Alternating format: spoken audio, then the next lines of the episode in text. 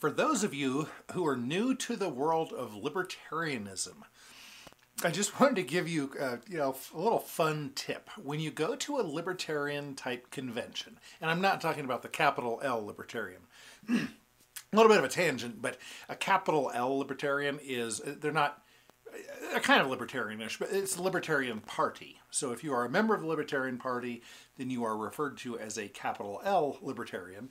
If you are a person interested in liberty and freedom and you're 100% there, uh, then you're a small L libertarian. And then under that, there are a lot of different types of libertarians anarcho-capitalists and, and anarcho-syndicalists and, and all these different kinds of voluntarism which is, is kind of my brand.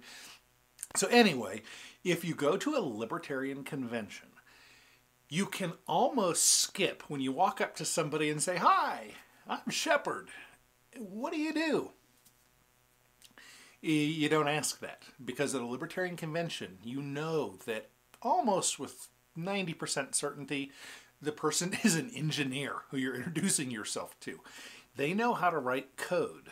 They're probably a software engineer, but it's kind of up to you. But it wouldn't hurt to walk up to the person and say, What kind of engineer are you? So that's just a little tip. And they're going to look at you and go, How did you know? because you're at a libertarian convention.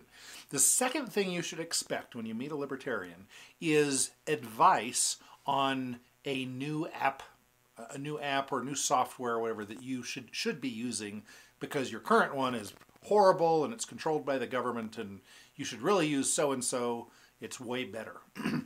Mark my words go to Libertarian Convention, act normal like you would around anybody else, and you're going to discover everybody is a software engineer and everybody recommends this app or this software over that. Just a couple humorous little things.